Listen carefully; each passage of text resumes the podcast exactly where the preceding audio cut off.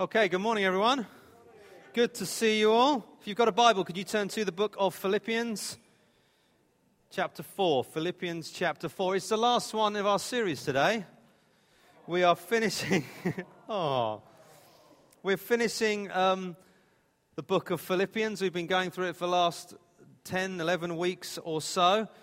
Um, and a lot of last things. We're heading down to Christmas. How's the Christmas shopping going? Done. I'm impressed. I did on Friday, Melanie and I, we did our ideal type of Christmas shopping, which was to sit down in our kitchen with a computer, a cup of tea, and a mince pie, and tap, tap, tap, tap, tap, click, and it all hopefully will arrive at our door at some point in the near future. Next week, um, we've got our new series starting, Let There Be Light, which will run us down to our Christmas, our Christmas se- uh, series. I think we've only got 30 sleeps to go, something like that if I look that up correctly. Maybe one wage packet left before Christmas. I hope you've got all your shopping nailed down. But as we head into the final section of this letter, let's just recap where we've come from.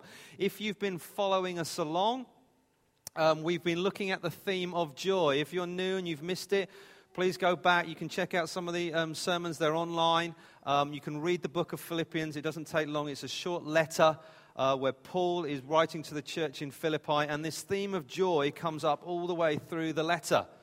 We've seen the key to joy right at the beginning being Jesus himself. He's the only place that we can find true and lasting joy. But we've looked at joy in loneliness and suffering and death and anxiety and conflict and temptation, a whole bunch of those things. And today, you'll be pleased to know we're looking at joy in nothing.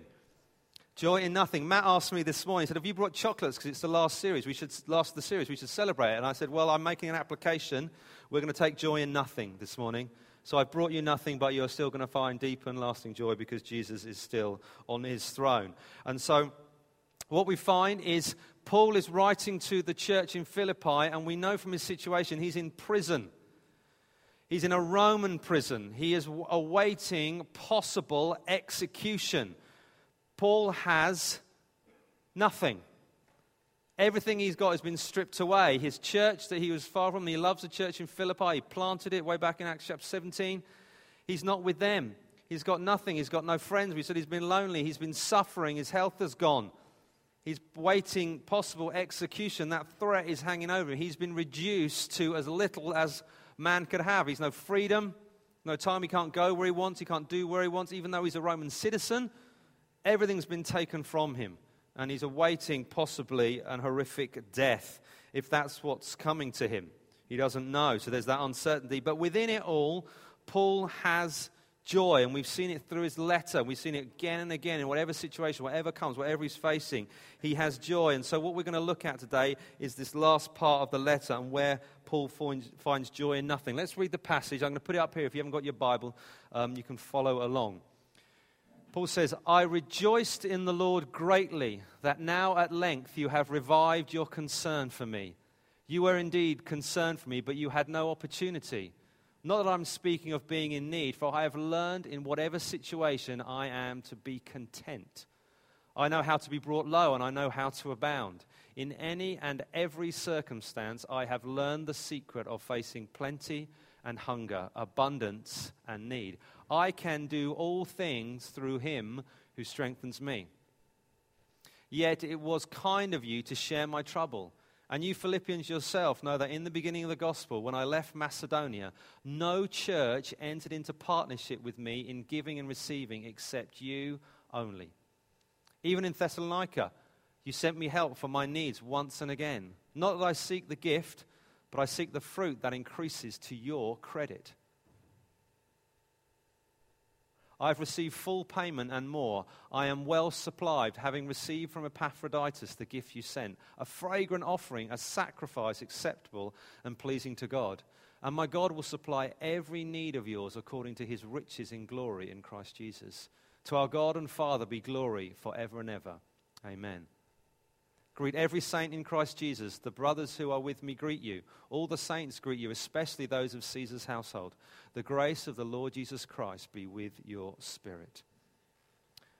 Okay, we'll look at three things um, this morning about finding joy in nothing. We're going to see persistent contentment, loving partnership, and pleasing service. The first one is persistent contentment. Now, Paul, alone in prison with nothing, facing his own death, is in a dire situation, yet we've seen he's found joy in his circumstances, joy in his situation. And even as this passage begins, he talks about joy. He's rejoicing in the situation. And he says in this first section that he has found how to be content, how to be untroubled in all situations, whether he has a lot or whether he has very little.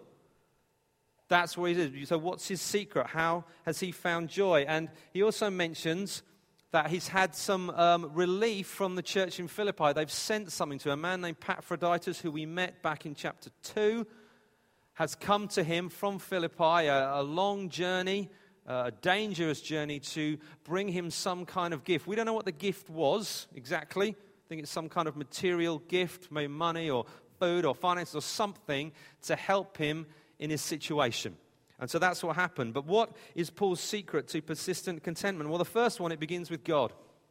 It begins with God. It says, I rejoiced in the Lord greatly, it says. His focus, as it has been, we've seen at the beginning of chapter 4 and also at the beginning of chapter 3, that Paul, one of his phrases, he rejoices in the Lord, which means his focus is not on the things of this world that can be taken away from us. Very simply, very easily, it's actually on God Himself, the Lord Jesus Christ, and what He's done. That's what I'm going to rejoice in. I'm going to rejoice in His salvation, His forgiveness, His mercy, His hope, His grace.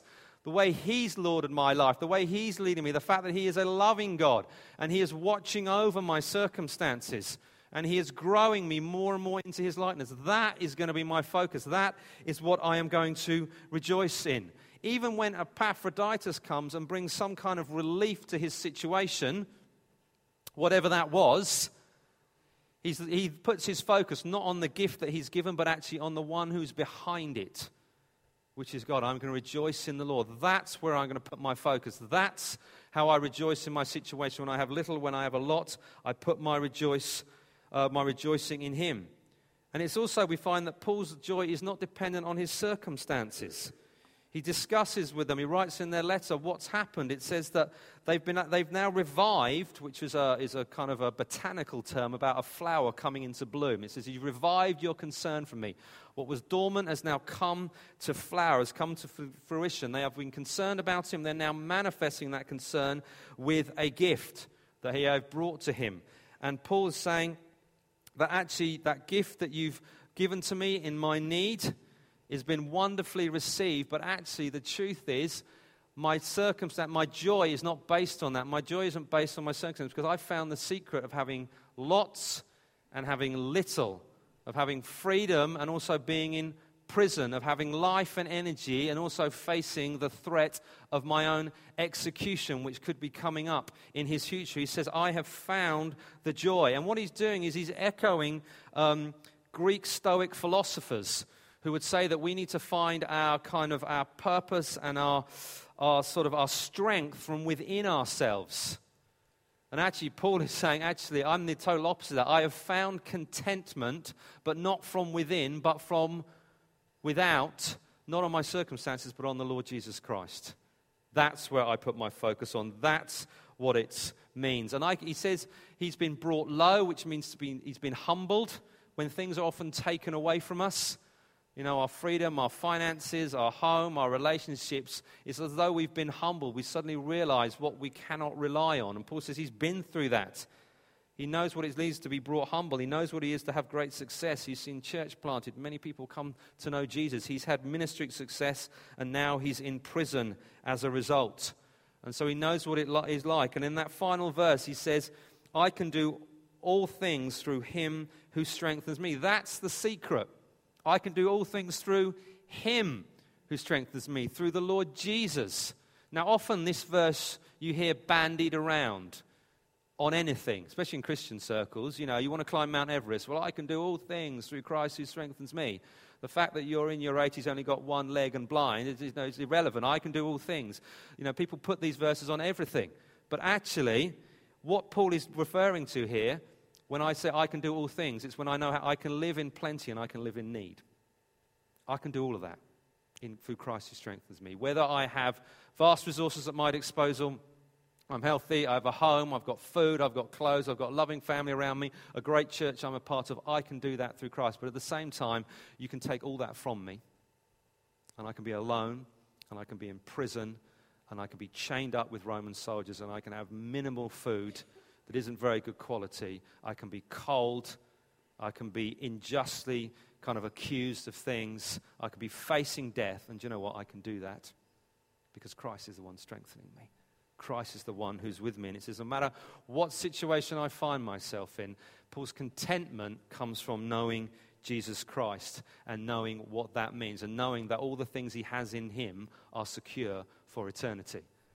Knowing that his salvation, his forgiveness, his mercy, and his grace, his love will be poured out on him regardless of the situation. So Paul says, I can be content in all circumstances.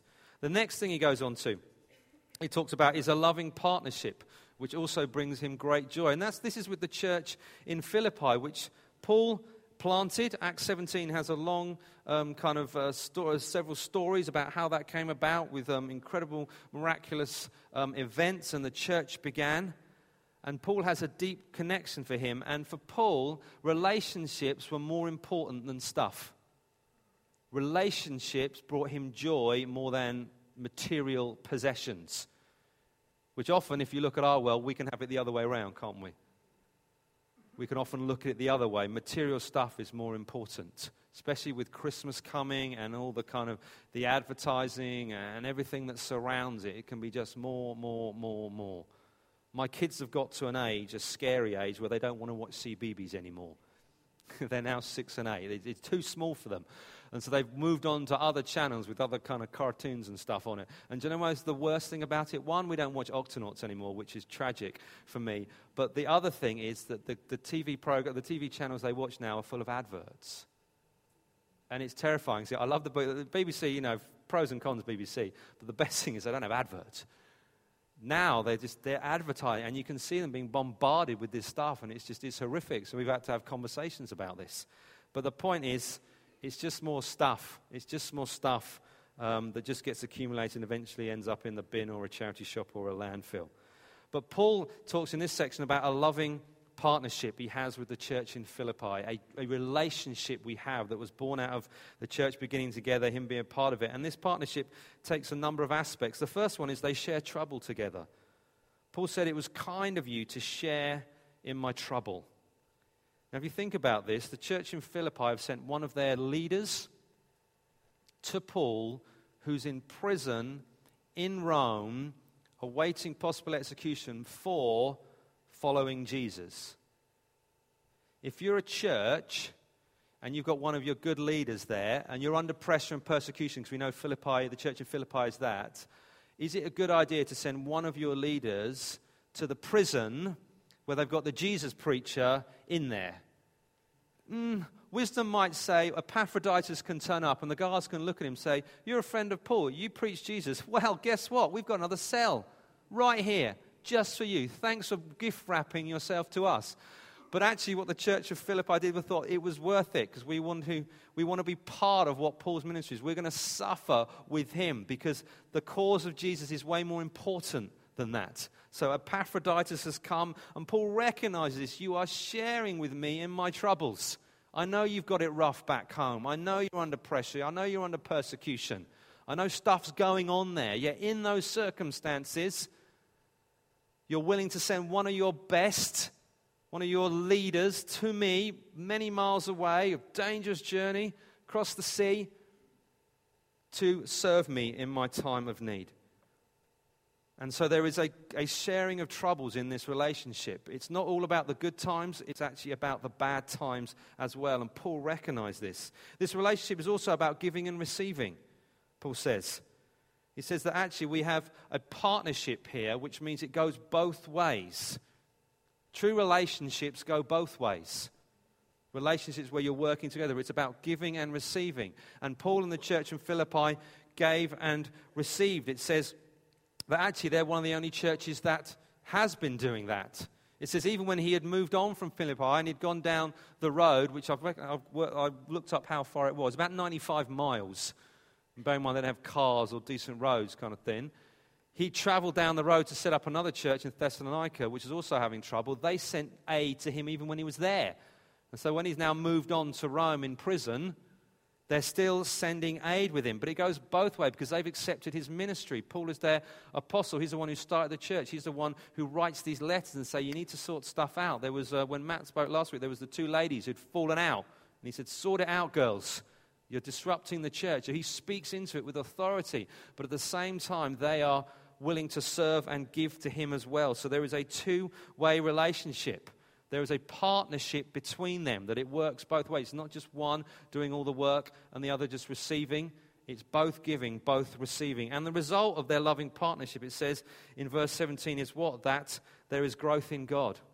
Paul recognizes because you have sacrificed, because you have given, because you have sent this gift with one of your leaders all this way here, he says, actually, I'm not seeking this gift so much, but what is increasing to your account. It's a kind of a financial term. It's actually saying, you're, you're gaining interest on this. You're giving to me, but actually, your account increases as well. So it looks on the surface like you're losing out. The church is losing money, or whatever it was that he gave. So the church now haven't got those resources. But Paul's saying, in God, you're growing in God, your account is increasing. And that's the reality. When we give, when we serve, when we sacrifice, there is something that comes back to us in God, that we grow in maturity. We grow up in Him. We grow in His knowledge of His love and His grace and His goodness and His faithfulness. And Paul is saying, You've given me this stuff, which is wonderful, but actually, even in turn, you are growing as a result of that. So we see a beautiful relationship between the two um, parties in there. And the final part there is pleasing service. Pleasing service. Paul finishes by talking about what they've done, and he uses some images to bring out what has happened. And the first thing is he shows that this is pleasing to God. The gift they've given, the gift that they have received, is actually not only pleasing to him, as in he's received it, great, I've got something, but actually it's pleasing to God. He uses sacrificial language, he uses priestly language, and he talks about a fragrant offering. A fragrant offering. When things are good, they often smell good. We went out last night for dinner, my wife and I, and she got dressed up, put on the perfume. She smelled good. You can smell the fragrance. And this language comes throughout the Bible this image of a fragrance that is pleasing to God. It's an image, it goes way back to Genesis, I think it's chapter 8 with Noah. And when Noah came out of the ark, he made a sacrifice because he had survived the flood. And it says the, the aroma of the sacrifice went up to heaven and it was pleasing to God. And if we got, carry through the story of the tabernacle and then the temple, you have the altar of incense, you have the sacrifices. And when they're offered with a, a good heart in faith, it says that God smells them and is pleased with them. There is a pleasingness about that in the heart of the worshiper to God. And then we move into the New Testament, we find the language repeated again in terms of repentance, in terms of prayer, that when people do these things, with dedicated hearts to God, God finds them pleasing. You can actually please the heart of God by your actions. And Paul's saying here their service and their giving is the same. It says, The gifts you send, a fragrant offering, a sacrifice acceptable and pleasing to God. Wouldn't that have been a joy for the church to hear? Because many of them would have given out of what they had, they'd have sacrificed, they'd have given uh, in the offering that had been taken. So Epaphroditus would have carried it all the way. And actually, what Paul is going back to them and saying, actually, that was pleasing to God, what you did. That was a wonderful and beautiful thing. And the service of believers is something that is pleasing in the eyes of God. And then we have the provision of God. It says, um, Paul, interestingly, Paul is receiving this. He can't repay back. Often we have that situation. Have you ever been in that situation? If someone gives you something, you suddenly realize, I need to give it back. You know, if they invite us round to dinner, we need to invite them back to kind of, you know, repay the offer, repay what's been done with that. If they give me a birthday present, my goodness, I must remember on their birthday to give them a present back. Have you ever been through? Is it just me? You're looking at me blankly. You have done it. Good. That's right. But what, what, but Paul's in a position where what? Can he repay anything back? No, he's in prison. He's chained up between guards. He's got something back and he's like, Do you know what? I'm stuck. I can't do anything back. And he recognizes that that's okay because ultimately everything comes from God. Everything is God's. The gift they've given is from God. Epaphroditus' ministry, who's brought it to him, is from God. The church in Philippi is from God. Everything they have is from God. And he says, That's okay because my God will supply every need of yours according to his riches and glory in Christ Jesus. Whatever you need, God's going to provide it. I can't give it to you because I'm kind of isolated and stuck here, but actually, everything you need is ultimately going to come from God. This pleasing service, whatever you need in the situation, whatever you need, what's going on in the church, the grace to stand up against persecution, um, your material needs, all those things, ultimately, God is the one who's going to provide it. And he says, actually, he makes a really graphic statement. He said, He's going to repay it or supply it according to what it says, His riches in glory in Christ Jesus. And that's a big word, the riches of God, because the riches of God are inexhaustible. The riches of God are eternal. The riches of God go on and on and on and on, and they cannot be measured. And so Paul is saying, whatever you need, whatever you need, whatever your situation is facing, he can provide. You're not going to bankrupt God. You're not going to get the end of His love, His mercy, His grace, His forgiveness. You're not going to do that. He is going to provide everything you need. And then Paul finishes off there right at the end with a word of praise to God. After all he's saying, the only thing he can do is worship God. It says, To our God and Father be glory forever and ever. Amen. Everything comes back to praise of God. The gift he's received, ultimately, it's praise to God the ministry that he's received on behalf of Epaphroditus, ultimately it's praise of God. The church that has sent that to him, ultimately it's about praising Jesus and giving grace to him. And if we look at the last kind of two verses, um, or three verses at the end there, we actually get back to where we started the letter. He says, Greet every saint in Christ Jesus. To the brothers who are with me, all the saints greet you, especially those of Caesar's household. The grace of the Lord Jesus Christ be with your spirit. He comes back to Jesus. We looked at the beginning of the letter. How did it start? Paul and Timothy were servants of Jesus. Begins with Jesus, it ends with Jesus. One of the studies you can do through Philippians, as well as looking for joy, is look for how many times he mentions Jesus or the Christ, those kind of terms. They are riddled throughout of it. Paul wants them to understand it's all about Jesus. How do you find joy in your circumstances when things are good or bad? It's about Jesus. How do you find joy in suffering? It's about Jesus. How do you find joy in anxiety and loneliness and even death? It's all about Jesus. It all comes back to Him. Everything is always about Him. All right, we're just going to finish. Let's have a few bits of application for you. I want to look at two angles of this um, for your application to try and earth this because I want to look at us as a local church. How do we apply this um, as a corporate body? But then I also want to talk to us about individuals. How do I apply what we've learned through this series um, and this morning? The first thing I want to look at is our, us as a local church. Now, Paul is writing to the church in Philippi, and they're a large body, and he has an outside ministry that comes in and serves them he was involved with them, but he's basically pointing to something larger. Paul was uh, involved in planting many churches. He had responsibility to them. He wrote letters to them. You know, he'd been traveling around. And uh, as a local church, we're part of something bigger than just us. It's not just us here. We're part of something way larger than what we do here. And I'm so glad in the grace of God that we are. We're part of a large family of churches that spreads around the world called Newfrontiers. We're part of the section of that called the Catalyst Network, which is based here in the UK across the Islamic world as well. And so it's not just us. We are, we are part of something greater, many hundreds of churches. The movement is led by a man named Simon Holley, who's based down in Bedford at the King's Arms Church. And he kind of leads us as a movement, and we have leaders' days and days of prayer and fasting. We also have the Catalyst Festival, which we as a church went to last, it was this year, wasn't it? Last May we went to. There was 150 of us, which we took away for the weekend that we fed, and it was a fantastic time, the highlight of the year. We were joined by several thousand others from our network where we worshiped together. Big conference hall. Um, we had teaching and seminars, and the kids had kids' meetings, and there were youth meetings, and there was a whole bunch of time and fun together. And that was just a corporate expression of sort of what we're doing as a network. And we heard from people who've been serving around the world, planting churches in Turkey and across the Islamic world, ministry to the poor in this nation and the nations beyond. We're part of something so much bigger in what we do just here. And we can get a little bit kind of connected, focused on what we are. It's all about us. but we're actually part of something so much wider. We have a man named Andy Martin who oversees us as a church. In one sense, he's like our Paul.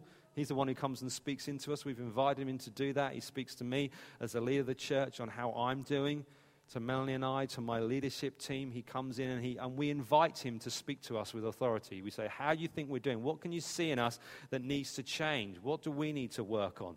And he comes alongside us and he helps us with that. He comes here on a Sunday and preaches to us. And I love when he comes. I'm trying to get him to come at the beginning of next year so you'll see him if you haven't met him. He tells us stories of his ministry because he works hugely in the Islamic world um, majority Islamic world and helps uh, churches get planted and other things going along. And so when he comes in, one of the things he does, he just tells the stories of what he's done about people he's met who've had visions of Jesus in the night and become Christians from completely non Christian backgrounds. And it's just stunning. And he talks about he met with church planters in this nation, and he went to that nation and met with more church planters. He went over here and he met the underground church in this nation. It's incredible. And we love having him as part of, um, of, of connecting with our church. Um, we, as a local church, in terms of giving and receiving, we give to the Catalyst Network as a whole.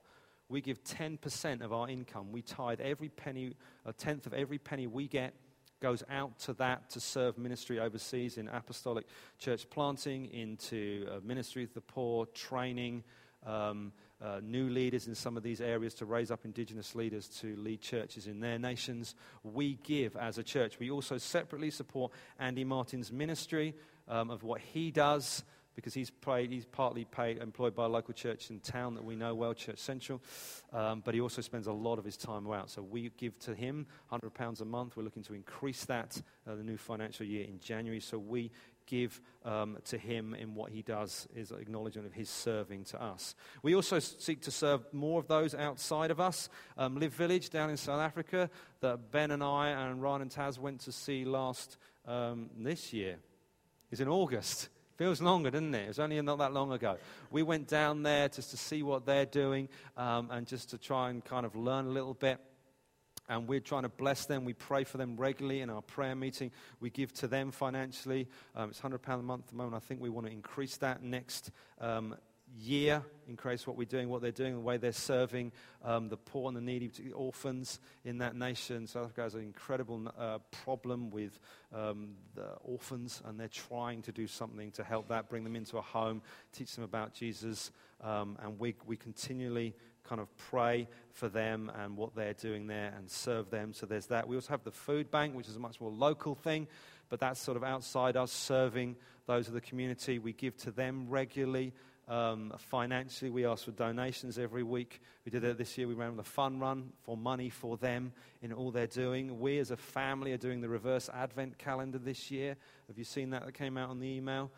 We, want to do that where instead of um, we get a basket and every day of Advent you just put something in there, and then the end of um, January when we come back, we've got a basket of stuff to just to contribute to the food bank. So we're going to be doing that as a family this year as well. So we're seeking to serve those outside of us as a local church. And I'm telling you this one, I hope you know some of this stuff, but two is just to remind you that we are part of something bigger it's not just about us and what we're doing here, as important that is, and that takes most of our focus because this is where we spend our lives most of the time, but we're connected to what God's doing all around the world.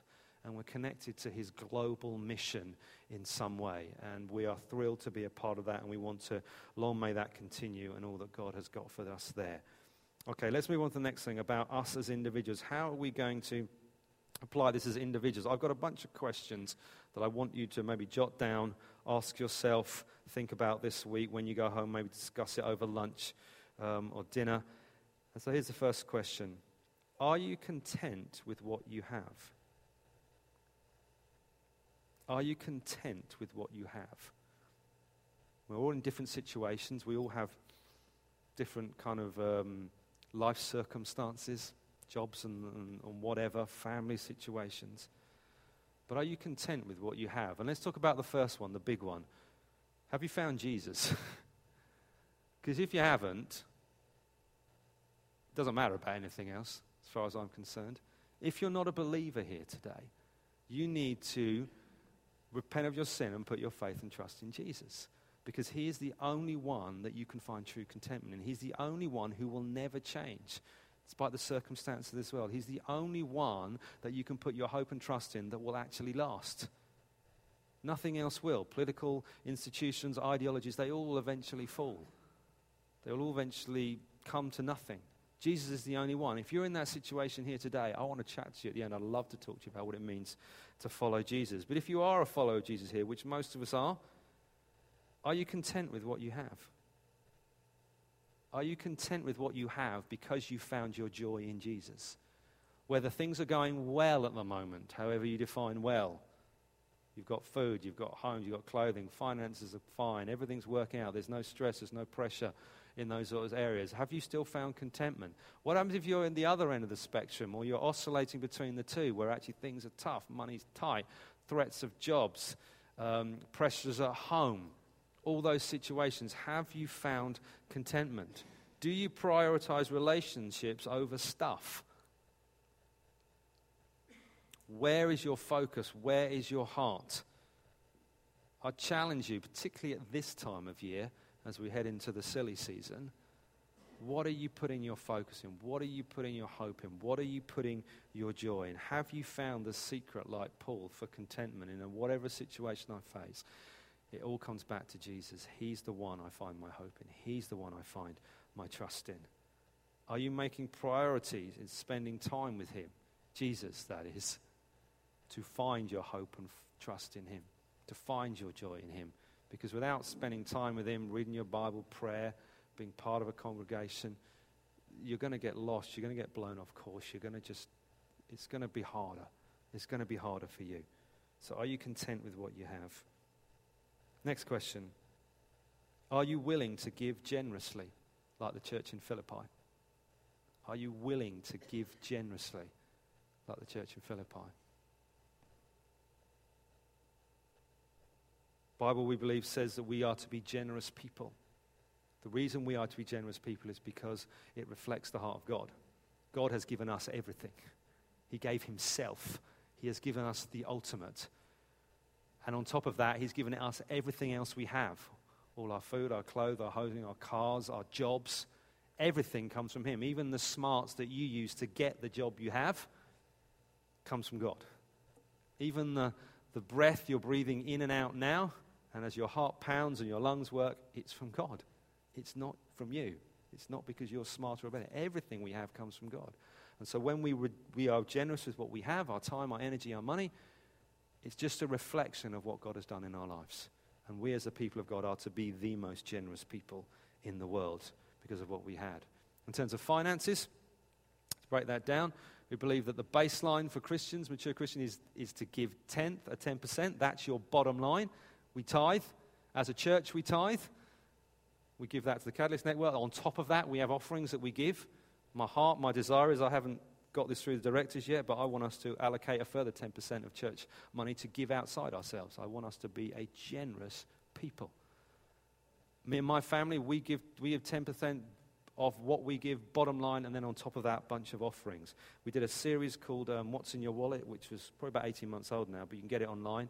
I outline at the end of that series my personal finances, how much I get paid, how much my wife gets paid, how much we give. If you're interested in how that works, go and have a listen. Just a curiosity how much the pastor gets paid, you can go and have a listen. But actually, that's our response. That's what we're meant to be. We're meant to be a generous people, and we're meant to give. And one of the ways it reflects is our money. The flip of that is, are you willing to receive? Because part of it's good to be generous, but actually, at the same time, you need to be able to receive generosity. You need to be if someone wants to do something for you, to bless you, are you willing to accept that? Because that can almost become a, a, form of pride the other way, when actually I'm happy to give, but I'm not happy to receive. Paul, in our letter, has given much to the Philippian church. He started it, he sacrificed much to make it happen, and now he's, all, he's got, all he can do is in position to receive. I'll just take the gift you give him because you know, I've got nothing else here. You could say he wrote a letter, but that's basically it. He can't do anything else for them because he's stuck in prison. Are you willing to receive? Now, I've got a caveat that's with honesty. I've been um, a leader in three churches now, um, and I want to say to you as a church, I have never seen a church as generous as you. I'm serious about that. I've been uh, an elder. This is my third time round the kind of around the around the uh, the block, so to speak. And I want to say, you guys are a generous people. I've seen it time and time again. I have been on the receiving end of it time and time again. I watch you serve one another. I watch you give and love and care for one another. And I just need to say that as your pastor that I am. It's a privilege to lead you because you do that. You need to hear that. And so the point, I guess, of this is don't stop. you guys are amazing. You really are. It is just it is a pleasure to be your leader in this area. Um, but I just want to encourage you don't quit. Keep going. Keep modeling what you're doing because it has a profound impact not only on us as a people, but on those around who see.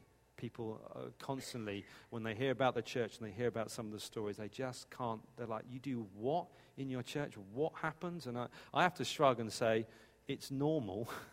because it is for us, but actually for a world outside, it's not quite so normal. So I want to say, well done and keep going.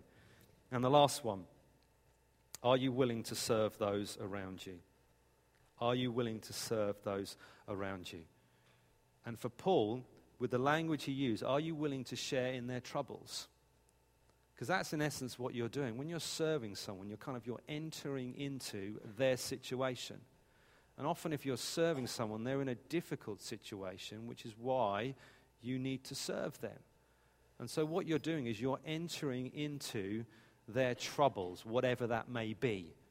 It may be a financial situation, it may be a relational difficulty situation, it may be an area of sin, it may be a whole bunch of other things. But actually, are you willing to serve those around you in need? This begins primarily um, the Bible says that we are to primarily serve the household of faith. That's where it starts. That's where we practice. We serve one another in the church.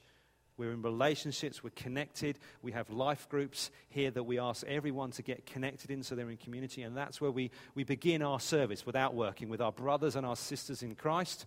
And we look for needs there and we know them because we're in community and relationship. And we look to do what we can to meet those needs whatever they may be. They may be small, they may be relatively large. But it's not to stay there.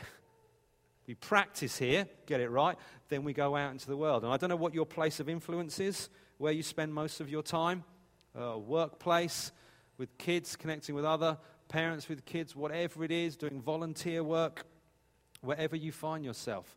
Are you willing to serve there? Is your attitude one of service? How can I make this better? How can I add to what's going on here? How can I be a positive influence in this office, in this situation? How I deal with these clients or these customers or this particular management team I'm a part of, whatever it is. Are you seeking to be a positive influence and serve those around you? What about wider? We've got events coming up. Look, notice that? Seamless. Some of you are going to text Melly and say, Pick me, I want to serve in messy, in messy Christmas. Are you willing just to serve and give of your time and energy to make that happen? The food bank, in terms of what we give to them, meeting needs around us. What about Live Village? Some of you are going to go. Some of you are going to go and spend time there. And you're going to spend a year out or whatever. Give up your job and go there for a year. Are you willing to heed the call of God in your life in that? And again, I say to this church, you are really good at this.